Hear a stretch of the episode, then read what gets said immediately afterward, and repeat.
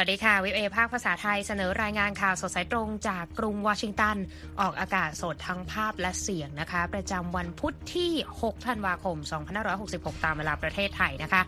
ซึ่งวันนี้มีดิฉันดีที่การกำลังวันร่วมด้วยคุณรัตพลอ่อนสนิทร่วมดำเนินรายการสำหรับหัวข้อข่าวที่น่าสนใจมีดังนี้ค่ะอิสราเอลขยายการโจมตีกาซากดดันชาวปาเลสไตน์ลี้ภัยลงใต้ การปล่อยตัวประกันไทยในฮามาส สะท้อนชะตากรรมแรงงานข้ามชาติ เซเลนสกี้ยกเลิกแถลงต่อวุฒิสภาสหรัฐมูดี้ลดภาพรวมเครดิตจีนอ้างการขยายตัวต่ำและภาคอสังหาที่เสี่ยงสูง ทักษะการอ่านคณิตศาสตร์ของวัยรุ่นทั่วโลกลดลงต่ำสุดในรอบกว่า 20 ปี ส่วนเสริมข่าววันนี้เปลี่ยนสนามรบบนโลกโซเชียล ให้เป็นบทสนทนาเรื่องสงครามอิสราเอลฮามาสและเทคโนโลยีการแพทย์สวิส พลิกชีวิตผู้ป่วยพาร์กินสันให้ลุกขึ้นเดินได้ รอติดตามทั้งหมดได้ในข่าวสดสายตรงจาก VOA สดจากกรุงวอชิงตันค่ะข่าวแรกวันนี้ยังคงต้องเกาะติดสถานการณ์ความขัดแย้งระหว่างอิสราเอลและกลุ่มฮามาสนะคะ คุณรัตพลตอนนี้ การโจมตีของฝั่งอิสราเอลนี้ขยายออกไปในฉนวนกาซาพอสมควรเลยนะคะ ครับกองทัพอิสราเอลก็ได้ขยายการโจมตีเข้าไปนะครับทางภาคใต้ของฉนวนกาซาในวันอังคารนะครับเพื่อที่จะกำจัดนักรบกลุ่มฮามาสท่ามกลางความกังวลขององค์กรระหว่างประเทศ ที่เกรงว่าผู้ลี้ภัยชาวปาเลสไตน์ในบริเวณนั้นจะไม่มีที่หลบภัยเหลืออยู่ต่อไปนะครับรถถังและกำลังทหารอิสราเอลเคลื่อนพลเข้าไปใกล้เมืองคานยูนิสทางภาคใต้ของกาซา ขณะที่การโจมตีทางอากาศของอิสราเอลก็ยังคงดำเนินต่อไปอย่างต่อเนื่อง ช่วงหลายวันที่ผ่านมากองทัพอิสราเอลเตือนให้ประชาชนในหลายพื้นที่ของคานยูนิสอพยพออกไปเพื่อความปลอดภัย รวมทั้งในย่านซาลาอัลดิน ซึ่งอยู่ติดกับทางตอนเหนือของกาซาโดยมีการวางแผนให้มีเส้นทางสำหรับพวกเขาเดินทางลงไปทางใต้มากขึ้นนะครับ โทมัสไวท์ ผู้อำนวยการสาขากาซาของสำนักงาน ผู้ลี้ภัยชาวปาเลสไตน์แห่งสหประชาชาติกล่าวว่า อิสราเอลได้สั่งการให้ประชาชนราว 600,000 คน เดินทางออกจากย่านชุมชนที่อาจเกิดการต่อสู้ โดยผู้ลี้ภัยเหล่านั้นอาจถูกกดดันให้ต้องไปรวมกันที่เมืองราฟาทางใต้ ติดพรมแดนอียิปต์ซึ่งเป็นที่แออัดไปด้วยผู้อพยพชุดแรกๆอยู่แล้วนะครับ สำนักงานความร่วมมือด้านกิจการมนุษยธรรมของสหประชาชาติระบุว่า ขณะนี้ผู้ลี้ภัยชุดใหม่ที่เดินทางมาถึง ต่างมีสภาพความเป็นอยู่ที่ย่ำแย่ ไม่มีที่พักพิง ขาดระบบสาธารณูปโภคพื้นฐาน ขาดแคลนน้ำดื่มสะอาด ไม่มีสุขอนามัยที่เหมาะสม และขาดสารอาหารที่เพียงพอสำหรับประชาชน ที่ได้รับผลกระทบกระเทือนทางร่างกายและจิตใจ ซึ่งล้วนเป็นปัจจัยของวิกฤตด้านสาธารณสุขและการระบาดใหญ่โฆษกของกองทัพอิสราเอลกล่าวนะครับว่ากองทัพนั้นอาจจะพิจารณาการหยุดยิงชั่วคราวในเขตราฟาเพื่อให้ความช่วยเหลือด้านมนุษยธรรมจากอียิปต์สามารถเข้าถึงกาซาได้ ด้านสมาร์ตาพาวเวอร์ หัวหน้าด้านความร่วมมือของสหรัฐ เดินทางเยือนเขตอัลอาริชในกาซาเมื่อวันอังคาร พร้อมยืนยันผ่านสื่อสังคมออนไลน์ X ว่าต้องมีมาตรการเพิ่มเติมเพื่อปกป้องชีวิตประชาชน และเร่งจะส่งความช่วยเหลือให้แก่ผู้คนในกาซาโดยเร็วนะครับ สหประชาชาติประเมินว่าปัจจุบันมีผู้อพยพย้ายถิ่นฐานในกาซาราว1ล้าน8แสนคน ในจำนวนนี้คาดว่า 1 ล้านคน อาศัยอยู่ตามที่พักพิงชั่วคราวทางใต้ของกาซาอิสราเอลนั้นเริ่มปฏิบัติการโจมตีกาซามาตั้งแต่เดือนตุลาคม เพื่อตอบโต้กลุ่มฮามาสในกาซาที่บุกสังหารประชาชนอิสราเอลเมื่อวันที่ 7 ตุลาคมทำให้มีผู้เสียชีวิตราว 1,200 คน และจับประชาชน 240 คนเป็นตัวประกัน กระทรวงสาธารณสุขของฮามาสเปิดเผยนะครับว่าจนถึงขณะนี้มีประชาชนในกาซาถูกอิสราเอลสังหารแล้วกว่า 15,890 คน โดย 70%นั้น เป็นเด็กและสตรีครับคุณอธิการ ค่ะ แม้ว่าตัวประกันชาวไทย 23 ชีวิตที่ได้รับอิสรภาพจากกลุ่มฮามาสและได้กลับคืนสู่บ้านเกิดเมืองนอนหลังถูกจับมาเป็นตัวประกันร่วม 50 วันในกาซานะคะ แต่ด้วยความยากแค้นจากรายได้ต่ำที่ได้รับในประเทศไทยหลายคนได้เตรียมตัวที่จะกลับไปอิสราเอลอีกครั้ง หากสถานการณ์ความขัดแย้งที่นั่นคลี่คลายลงค่ะ โดยนายวิเชียนเต็มทองแรงงานไทยจากอิสราเอลเปิดใจกับทีมข่าว VOA ระหว่างการเข้าวิธีผูกข้อมือรับขวัญต้อนรับเหล่าแรงงานไทยจากอิสราเอลกลับบ้าน หลังจากที่เขาเป็นหนึ่งใน 23 แรงงานชาวไทยที่ได้รับอิสรภาพ ในช่วงที่มีข้อตกลงหยุดยิง ระหว่างอิสราเอลและฮามาสค่ะก็ต้อนรับดีมากนะครับ กลับมาเขาก็เนี้ยมาทุกวันครับ ตั้งแต่วันแรกแล้วครับมาน้ำตาไหลครับ ที่แกมาแบบยังไงนะครับ เขาก็ติดตามข่าวนะครับว่าผมหายแต่ผมไม่รู้อะไรกลับมานี่ก็มีแต่แฟนนะครับบอกว่าเขาเป็นห่วงอย่างนั้นอย่างนี้ อยู่นู่นก็รวมกันก็โอ้เกือบสองเดือนแล้วอยู่ ไม่เห็นแสงไม่เห็นอะไรดีใจครับ ที่ได้กลับมานายวิเชียนเริ่มต้นทำงานในฟาร์มอะโวคาโดได้เพียง 6 วันก่อนที่กลุ่มติดอาวุธฮามาสจะบุกเข้าไปยังคิบบุสชาอัด และสังหารแรงงานชาวไทย 7 ชีวิตที่นั่น ในขณะที่เขาต้องกลายเป็นตัวประกันที่กลุ่มฮามาสจับตัวไปร่วม 7 สัปดาห์ ในสงครามที่ไม่ได้เกี่ยวข้องกับตัวเขาเลยนะคะมีชาวไทย 39 รายเสียชีวิตในความขัดแย้งระหว่างอิสราเอลและฮามาส และ 32 ชีวิตถูกจับเป็นตัวประกัน โดยที่ตอนนี้ยังมีแรงงานไทยอีก 9 คนถูกจับกลุ่มโดยกลุ่มฮามาสในขณะนี้ค่ะ นายวิเชียนยืนยันว่าจะไม่เปิดเผยถึงสถานการณ์ที่เขาต้องเผชิญระหว่างที่ตัวประกันอีก 9 ชีวิต ยังไม่ได้รับการปล่อยตัวจากกาซา นอกจากนี้เขายังเป็นเหมือนแรงงานไทยส่วนใหญ่ ที่ตั้งเป้าจะกลับไปยังอิสราเอล เพื่อทำงานหาเงินส่งให้ครอบครัวต่อไป เพราะภาระหนี้สินที่ยังมีอยู่ค่ะ แกมันดีขึ้นเขาก็ให้มาพักอยู่ประมาณ 6 เดือนครับ ถ้ายังไงถ้าฝั่งนู้นเขาเงียบ หรือว่าเขาไม่ได้รบกันผมก็ขอกลับครับครับเพราะว่าผมเพิ่งไปได้แค่ 6 วันครับ ผมยังไม่ได้อะไรสักอย่างนะเพราะว่าเป็นหนี้เป็นสินทางนี้เยอะไงครับพอไปกู้ไปอะไรมาเยอะครับนายวิเชียนมาจากภาคอีสานที่มีรายได้ในภาคการเกษตรราว 10 ดอลลาร์หรือราว 350 บาทต่อวันนะคะ แต่ในอิสราเอลแรงงานไทยที่นั่นสามารถหาเงินได้ราว 1,700 ดอลลาร์หรือเกือบ 60,000 บาทต่อเดือนค่ะ การทำงานในต่างแดนอาจเปลี่ยนชีวิตของคนอีสานไปได้ เปิดทางให้แรงงานข้ามชาติที่มีการศึกษาไม่สูงนัก ได้นำเงินกลับมาปลูกบ้าน หรือส่งลูกเรียนจบปริญญาได้การจับกลุ่มตัวประกันที่เป็นแรงงานชาวไทยได้ฉายภาพของความยากจนของผู้คนหลายล้านชีวิตในประเทศเอเชียตะวันออกเฉียงใต้แห่งนี้ ที่มีทางเลือกอันยากลำบาก ระหว่างการเลือกที่จะอยู่อย่างยากจนในบ้านเกิด หรือเสี่ยงชีวิตในการทำงานต่างแดน ระหว่างที่นางสาวปิยนัทภูจัดตุ รอคอยนายคมกริชมบัวญาติของเธอที่สนามบินสุวรรณภูมิ เธอได้กล่าวว่าค่าจ้างที่ต่ำในประเทศไทย ได้ทำให้การทำงานในต่างแดนเป็นชะตากรรมที่เลี่ยงไม่ได้สำหรับคนอีสานค่ะหนูคิดว่าก็คงแบบว่าอยากให้มันดีขึ้นนะคะทางบ้านดีขึ้น ไม่ว่าจะเป็นการสร้างบ้านในเรื่องของเงินรู้สึกดีใจพี่ปลื้มเหมือนได้ชีวิตใหม่ครับใช่พ่อแม่พี่น้องต้อนรับหมดทั้งหมู่บ้าน สำหรับนายคมกริตนะคะแม้ว่าจะดีใจที่ได้กลับบ้านเกิด แต่ก็ยังเปิดประตูสำหรับโอกาสในการกลับไปทำงานในต่างประเทศค่ะ โดยแรงงานไทยที่เข้าไปทำงานในอิสราเอลนั้นมีอยู่กว่า 30,000 คนนะคะ ก่อนที่จะเกิดสงครามอิสราเอลฮามาสเมื่อ 7 ตุลาคมที่ผ่านมาค่ะ คุณรัตพลคะครับ ยังเกี่ยวเนื่องกับสงครามระหว่างอิสราเอลและกลุ่มฮามาสนะคะที่เกิดขึ้นเมื่อ 7 ตุลาคมที่ผ่านมา ซึ่งสิ่งนี้ทำให้เกิดการเผยแพร่ข้อมูลบนโซเชียลมีเดีย ที่กระตุ้นให้ประชาชนแบ่งขั้วความคิดในสังคมมากขึ้น แต่ท่ามกลางความแตกแยกนี้นะคะ คนบางกลุ่มก็พยายามที่จะสร้างบทสนทนาเชิงสร้างสรรค์ในประเด็นร้อนแรงนี้ขึ้นมา ซึ่งคุณรัตพลอ่อนสนิทมีรายงานของผู้สื่อข่าว VOA แอนโทนีลาบรูโตมาถ่ายทอดเสนอค่ะครับอเมริกานี่ก็เป็นกรณีศึกษานะครับของการที่คน ใช้สื่อสังคมออนไลน์เป็นพื้นที่ในการรับข่าวสารแล้วก็ความคิดเห็นต่างๆ ที่เกี่ยวข้องกับสงครามครั้งนี้ครับคุณผู้ชม แต่ในขณะเดียวกันนะ สภาพสังคมแล้วก็รูปแบบการแชร์ข้อมูลในอเมริกาที่ไม่มีการปิดกั้น แล้วก็บางครั้งเนี่ยขาดบริบทก็ง่ายต่อการที่ผู้รับสารนั้นจะรู้สึกสับสนและเข้าใจผิดเกี่ยวกับสงครามครั้งนี้นะครับ โดยเฉพาะกลุ่มวัยรุ่นที่ท่องโลกโซเชียลอยู่เป็นประจำนะครับ อย่างแบรนดอนลีชนะครับนักศึกษาจากมหาวิทยาลัย American University ในกรุงวอชิงตันนะครับและยังเป็นรองประธานเครือข่ายนักศึกษาของชาวยิวที่ American Jewish Committee ก็แสดงความเห็นในเรื่องนี้ด้วยครับ Everybody is just bombarded by uh, a lot of anti-Semitic or uh, pro-Palestinian or pro-Israeli content online. It's like ครับเขากล่าวนะครับว่า ทุกคนนั้นถูกถาโถมด้วยคอนเทนต์ออนไลน์มากมายที่ต่อต้านชาวยิว หรือว่าสนับสนุนปาเลสไตน์หรือสนับสนุนอิสราเอล เหมือนกับว่าทั้งหมดที่เขาเห็นนั้น จากอินสตาแกรมก็เป็นแบบนี้ทั้งนั้น และมันส่งผลร้ายต่อสุขภาพจิตด้วย เขาอยากจะบอกนะครับว่ามันเป็นเหตุการณ์ที่น่ากลัวมากที่ถ้าคุณเป็นนักศึกษา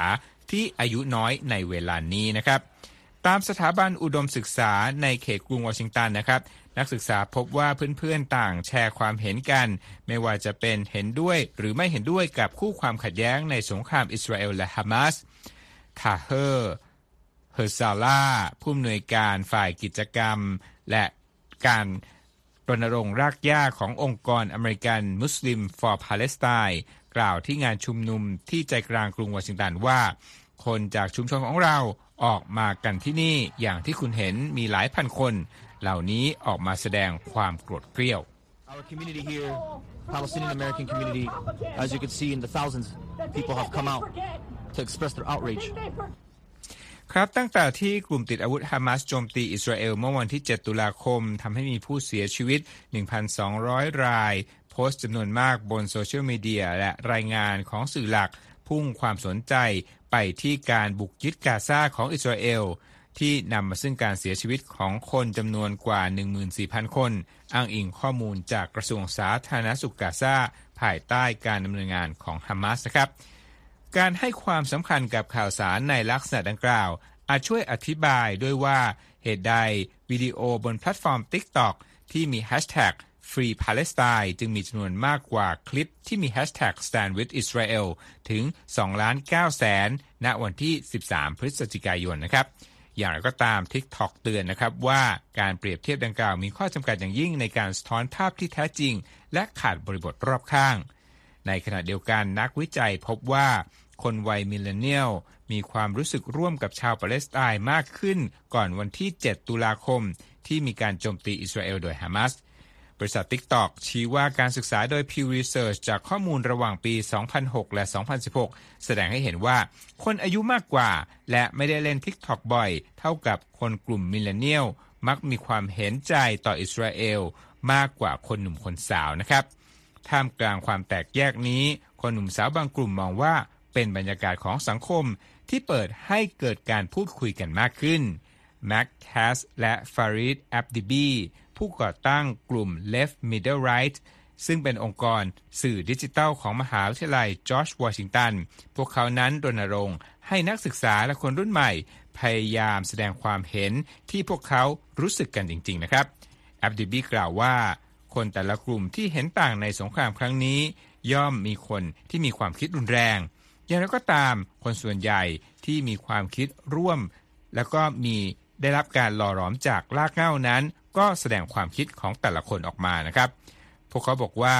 ตนนั้นพบว่าถ้าให้ผู้ที่สนับสนุนอิสราเอลและฝ่ายที่เห็นต่าง ซึ่งสนับสนุนฮามาสได้ออกมาพูดคุยกันที่มหาวิทยาลัยจอร์จวอชิงตัน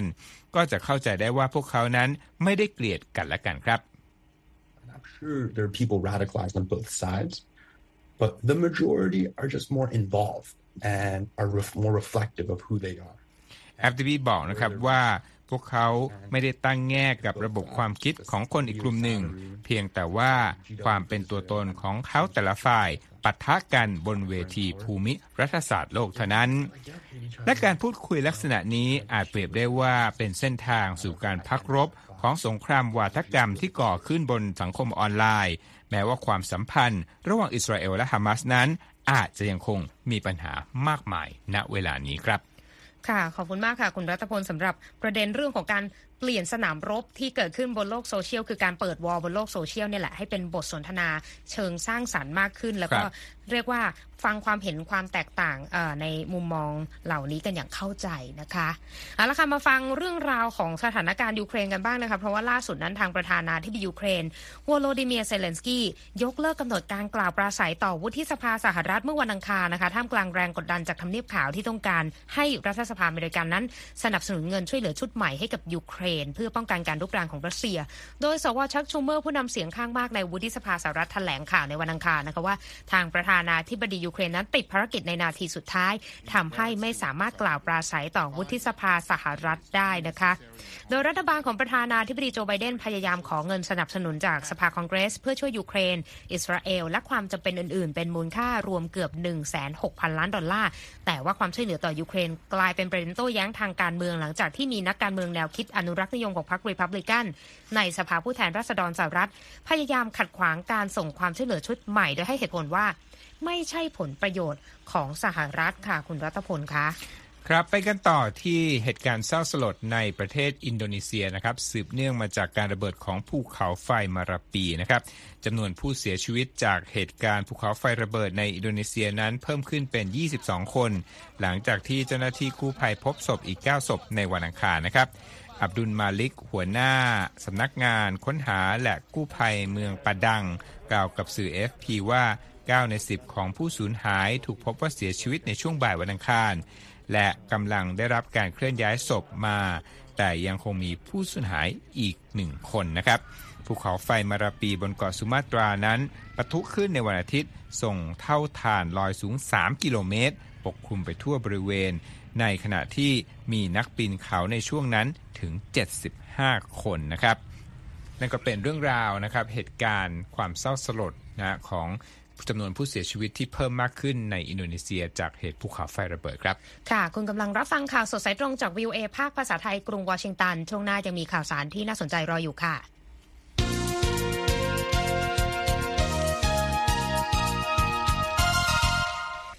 มาเช็คสภาพตลาดหุ้นกันบ้างนะคะ ดาวโจนคส์รับลบ 80 จุดค่ะ ที่ 36,125 จุด S&P ลบ 3 จุดที่ 4,567 จุด NASDAQ บวก 44 จุดที่ 14,230 จุด ราคาทองคำลบ 0.23%ที่ 2,037 ดอลลาร์กับอีก 60 เซนต์ต่อออนซ์และค่าเงินบาทค่ะ 1 ดอลลาร์แลกได้ 35 บาทกับอีก 26 สตางค์นะคะ มีประเด็นธุรกิจเข้มข้นต้องอัปเดตนะคะใช่วันนี้ ข่าวใหญ่จากจีนนะครับ บริษัทจัดอันดับความน่าเชื่อถือทางการเงิน Moody's นะครับปรับลดคาดการณ์ภาพรวมความน่าเชื่อถือทางการเงินของรัฐบาลจีนนะครับจากระดับคงที่มาเป็นติดลบนะครับซึ่งเป็นสัญญาณล่าสุดว่ากำลังเกิดความกังวลไปทั่วโลกเกี่ยวกับผลกระทบของหนี้ในรัฐบาลส่วนท้องถิ่นของจีน และวิกฤตตลาดอสังหาริมทรัพย์นะครับ แถลงการของ Moody's ในวันอังคารระบุว่าการปรับลดภาพรวมครั้งนี้แสดงให้เห็นว่ารัฐบาลจีนจำเป็นต้องใช้มาตรการสนับสนุนด้านการเงิน ต่อรัฐบาลส่วนท้องถิ่นและรัฐวิสาหกิจต่างๆ มากขึ้น ซึ่งอาจส่งผลในวงกว้างต่อความเข้มแข็งทางการคลังของเศรษฐกิจจีนด้วยนะครับทาง Moody's นั้นกล่าวว่านอกจากนี้ยังสะท้อนถึงความเสี่ยงที่เพิ่มขึ้นในส่วนที่เกี่ยวข้องกับการขยายตัวทางเศรษฐกิจของจีน ในระยะกลางที่อาจลดลงอย่างต่อเนื่อง และการหดตัวของภาคอสังหาริมทรัพย์ที่กำลังดำเนินอยู่ในขณะนี้ การปรับลดภาพรวมโดย Moody's ครั้งนี้ถือเป็นการเปลี่ยนแปลงครั้งแรกที่มีต่อจีน นับตั้งแต่มีการปรับลดระดับความน่าเชื่อถือการลงทุนไปอยู่ที่ระดับ A1 เมื่อปี 2017 หรือเมื่อ 6 ปีก่อน จากเหตุผลเรื่องความเสี่ยงของภาคหนี้ที่มาจากรัฐบาล และการชะลอตัวลงของเศรษฐกิจเช่นกันนะครับ Moody's ยังคาดการณ์ด้วยว่ามูลค่าผลผลิตมวลรวมภายในประเทศ หรือ GDP ของจีนนั้น อาจจะขยายตัวลดลงไปอยู่ที่ระดับ 4%ในปี 2024 และ 2025 รวมทั้งอาจจะลดลงไปอยู่ที่ระดับเฉลี่ย 3.8%ระหว่างปี 2026 ถึง 30 อีกด้วยครับ คุณอธิการ ค่ะ ไปกันที่อิตาลีนะคะลัมโบกินีค่ะ ผู้ผลิตรถยนต์สัญชาติอิตาลีบรรลุข้อตกลงกับสภาพแรงงานในยุโรปนะคะในการเสนอแผนการทำงาน 4 วันต่อสัปดาห์ให้กับพนักงานในภาคการผลิตนะคะ สภาพแรงงาน FIOM และ FIM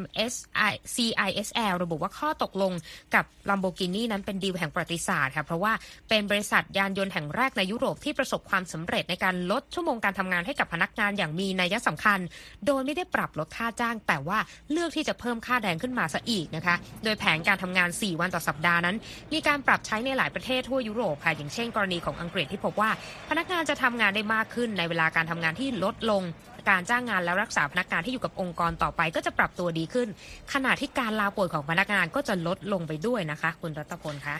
ครับ มาที่เรื่องของเด็กวัยรุ่นกันบ้างนะครับ เป็นค่ะข่าวการศึกษาครับคุณผู้ชม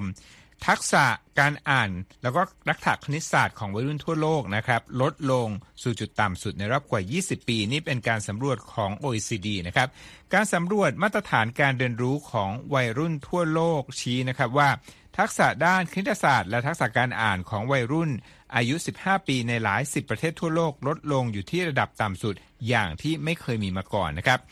รายงานที่จัดทำโดยองค์กรเพื่อความร่วมมือทางเศรษฐกิจและการพัฒนาหรือ OECD เปิดเผยในวันอังคารนะครับชี้ว่าการระบาดของโควิด -19 ที่ทำให้โรงเรียนหลายแห่งนั้นต้องปิดการเรียนการสอนเป็นเวลาหลายวันนั้นเป็นเพียงส่วนหนึ่งของปัญหาเท่านั้นนะครับ OECD ระบุว่าจากการทดสอบระดับความรู้ทางคณิตศาสตร์ วิทยาศาสตร์และการอ่านของเด็กวัยเรียน 15 ปี เกือบจะแสนคน ในประเทศสมาชิก OECD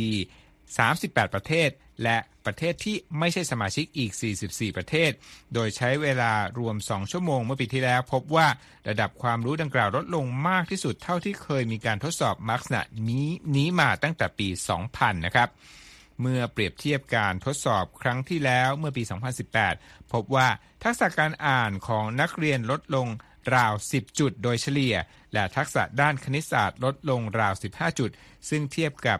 การสูญเสียเวลาการเรียนรู้ไปถึง 9 เดือนเลยนะครับ ที่ผ่านมาการทดสอบของ OECD นั้นถูกนำไปใช้ในการจัดทำนโยบายการศึกษาของหลายประเทศ โดยการทดสอบครั้งล่าสุดพบว่า วัยรุ่นราวหนึ่งใน 4 มีคะแนนด้านคณิตศาสตร์ วิทยาศาสตร์และการอ่าน ในระดับต่ำซึ่งหมายความว่าไม่สามารถถอดสมการคณิตศาสตร์ หรือถอดความหมายของสิ่งที่อ่านแบบง่าย ๆ ได้นะครับ เจ้าหน้าที่ของ OECD กล่าวนะครับว่าโควิดนั้นอาจจะมีส่วนในเรื่องนี้ แต่อย่าไปให้ค่าโควิดมากเกินไปนะครับ บอกว่า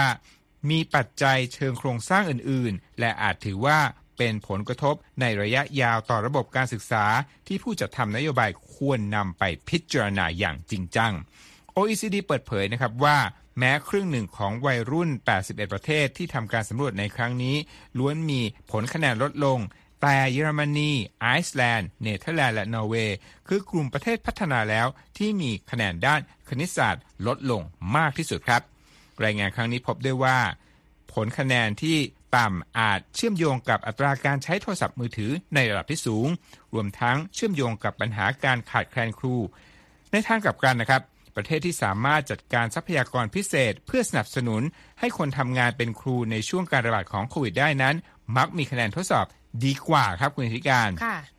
OECD ระบุครับว่า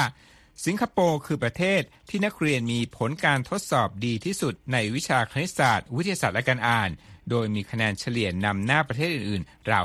3-5 ปีเลยทีเดียวนะครับสำหรับประเทศไทยนะครับ ค่าเฉลี่ยคะแนนลดลงจากปี 2018 ทั้ง 3 ด้านคือการอ่าน คณิตศาสตร์ และวิทยาศาสตร์ และมีคะแนนรวมนั้นต่ำกว่าค่าเฉลี่ยทั้ง 3 ด้านของ OECD ครับ เป็นประเด็นการศึกษาที่น่าสนใจนะคะ คุณกำลังรับฟังข่าวสดสายตรงจาก VOA ภาคภาษาไทยกรุงวอชิงตัน ช่วงหน้ามีเรื่องราวทางการแพทย์รออยู่ค่ะ Voice of America, VOA, Washington. ทีมแพทย์ในสวิตเซอร์แลนด์พัฒนาเทคโนโลยีผ่าตัดปลูกถ่ายประสาทเทียมในผู้ป่วยพาร์กินสันให้กลับมาขยับเขยื้อนร่างกายได้นะคะ ซึ่งคุณคมสัน ศรีธนวิบุญชัยมีรายงานเรื่องนี้จากรอยเตอร์มาถ่ายทอดเสนอค่ะ มาร์กโกติเย่วัย 63 ปี ชาวเมืองบอร์โด ประเทศฝรั่งเศส ที่ป่วยด้วยโรคพาร์กินสันเป็นระยะเวลานาน และต้องรักษาตัวอยู่ที่บ้าน เมื่อเร็วๆนี้เขาเป็นผู้ป่วยรายแรกที่ได้รับการฝังอุปกรณ์ ซึ่งออกแบบโดยการแพทย์สวิสที่ช่วยพัฒนาการเดินของเขาได้อย่างมาก การผ่าตัดปลูกถ่ายประสาทเทียมดังกล่าวเกิดขึ้นที่โรงพยาบาลมหาวิทยาลัยโลซานหรือว่า CHUV เป็นการใช้สื่อนำไฟฟ้าไปติดตั้งไว้ที่ไขสันหลังของผู้ป่วย และเมื่อใช้งานร่วมกับเครื่องกระตุ้นไฟฟ้าบริเวณผิวหนังที่ช่องท้อง อุปกรณ์นี้จะกระตุ้นไขสันหลังเพื่อส่งสัญญาณให้กล้ามเนื้อขาทำงาน โกติเย่กล่าวว่ามันได้เปลี่ยนชีวิตของเขา เพราะตอนนี้เขาสามารถทำอะไรด้วยตัวเองได้แล้ว และเสริมว่าตัวของเขาสามารถออกจากบ้านไปทำธุระ และยังใช้เท้าเดินเองด้วย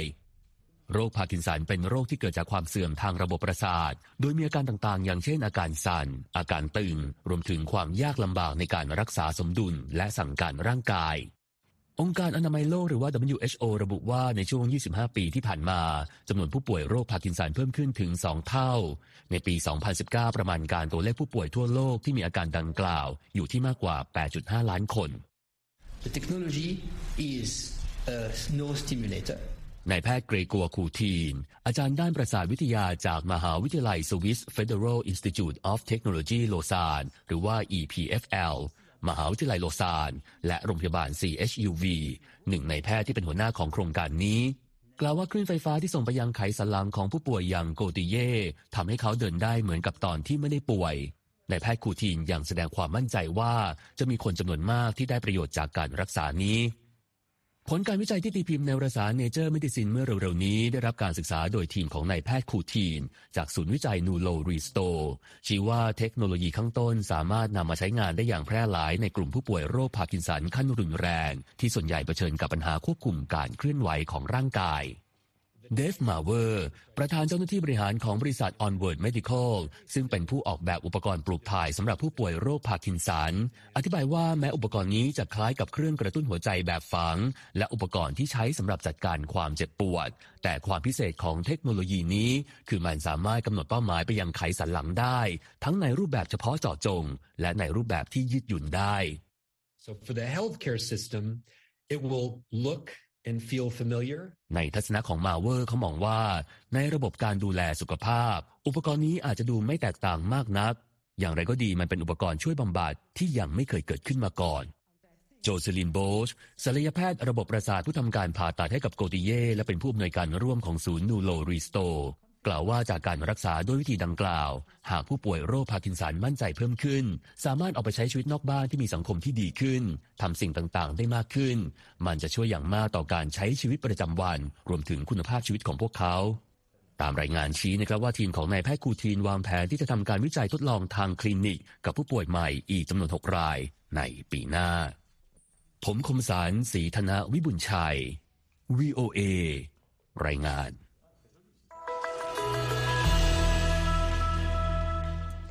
ขอบคุณมากค่ะ คุณคมสันค่ะส่งท้ายวันนี้นะคะ วิกิพีเดียสารานุกรมเนื้อหาเสรี เปิดเผยนะคะว่าบทความที่เกี่ยวข้องกับ Chat GPT ค่ะ ขึ้นแท่นเนื้อหาที่ได้รับการค้นหามากที่สุดประจำปีนี้ ส่วนอันดับ2นะคะเป็นรายชื่อบุคคลที่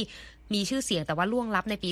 2023 นะคะ อันดับ 3 และอันดับ 4 เกี่ยวข้องกับการแข่งขันคริกเก็ตนะคะ แล้วก็อันดับ 5 ค่ะ เป็นภาพยนตร์ Oppenheimer นะคะ และที่จบไปค่ะ คือข่าวสดสายตรงจากกรุงวอชิงตันวันนี้นะคะ ดิฉันดีที่การกำลังวันและคุณรัตพลอ่อนสนิทผู้รายงาน สวัสดีค่ะ สวัสดีครับ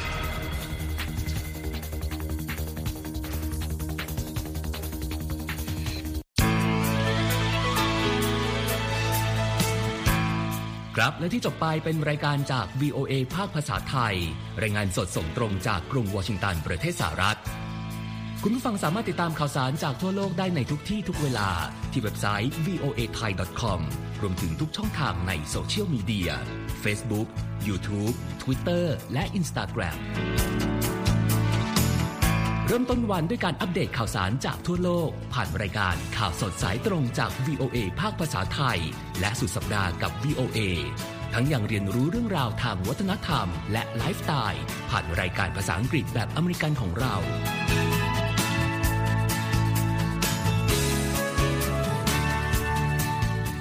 ติดตามความเคลื่อนไหวในประเทศสหรัฐ การเมืองอเมริกัน พร้อมเข้าใจที่มาที่ไปของเหตุการณ์สำคัญ รวมถึงข่าวต่างประเทศ จากแหล่งข่าวที่เชื่อถือได้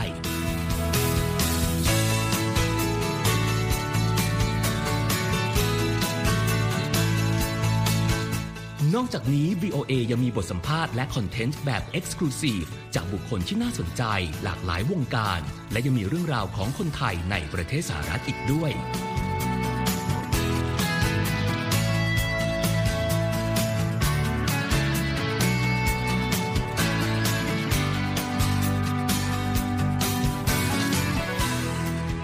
คุณนะครับที่ให้ VOA ไทยเป็นส่วนหนึ่งในการติดตามข่าวสาร สาระและเกร็ดความรู้ของคุณ จากรายการต่างๆ ที่เรามุ่งมั่นนำเสนอ เพื่อความเที่ยงตรง ทันเหตุการณ์ และมีประโยชน์ในทุกๆวัน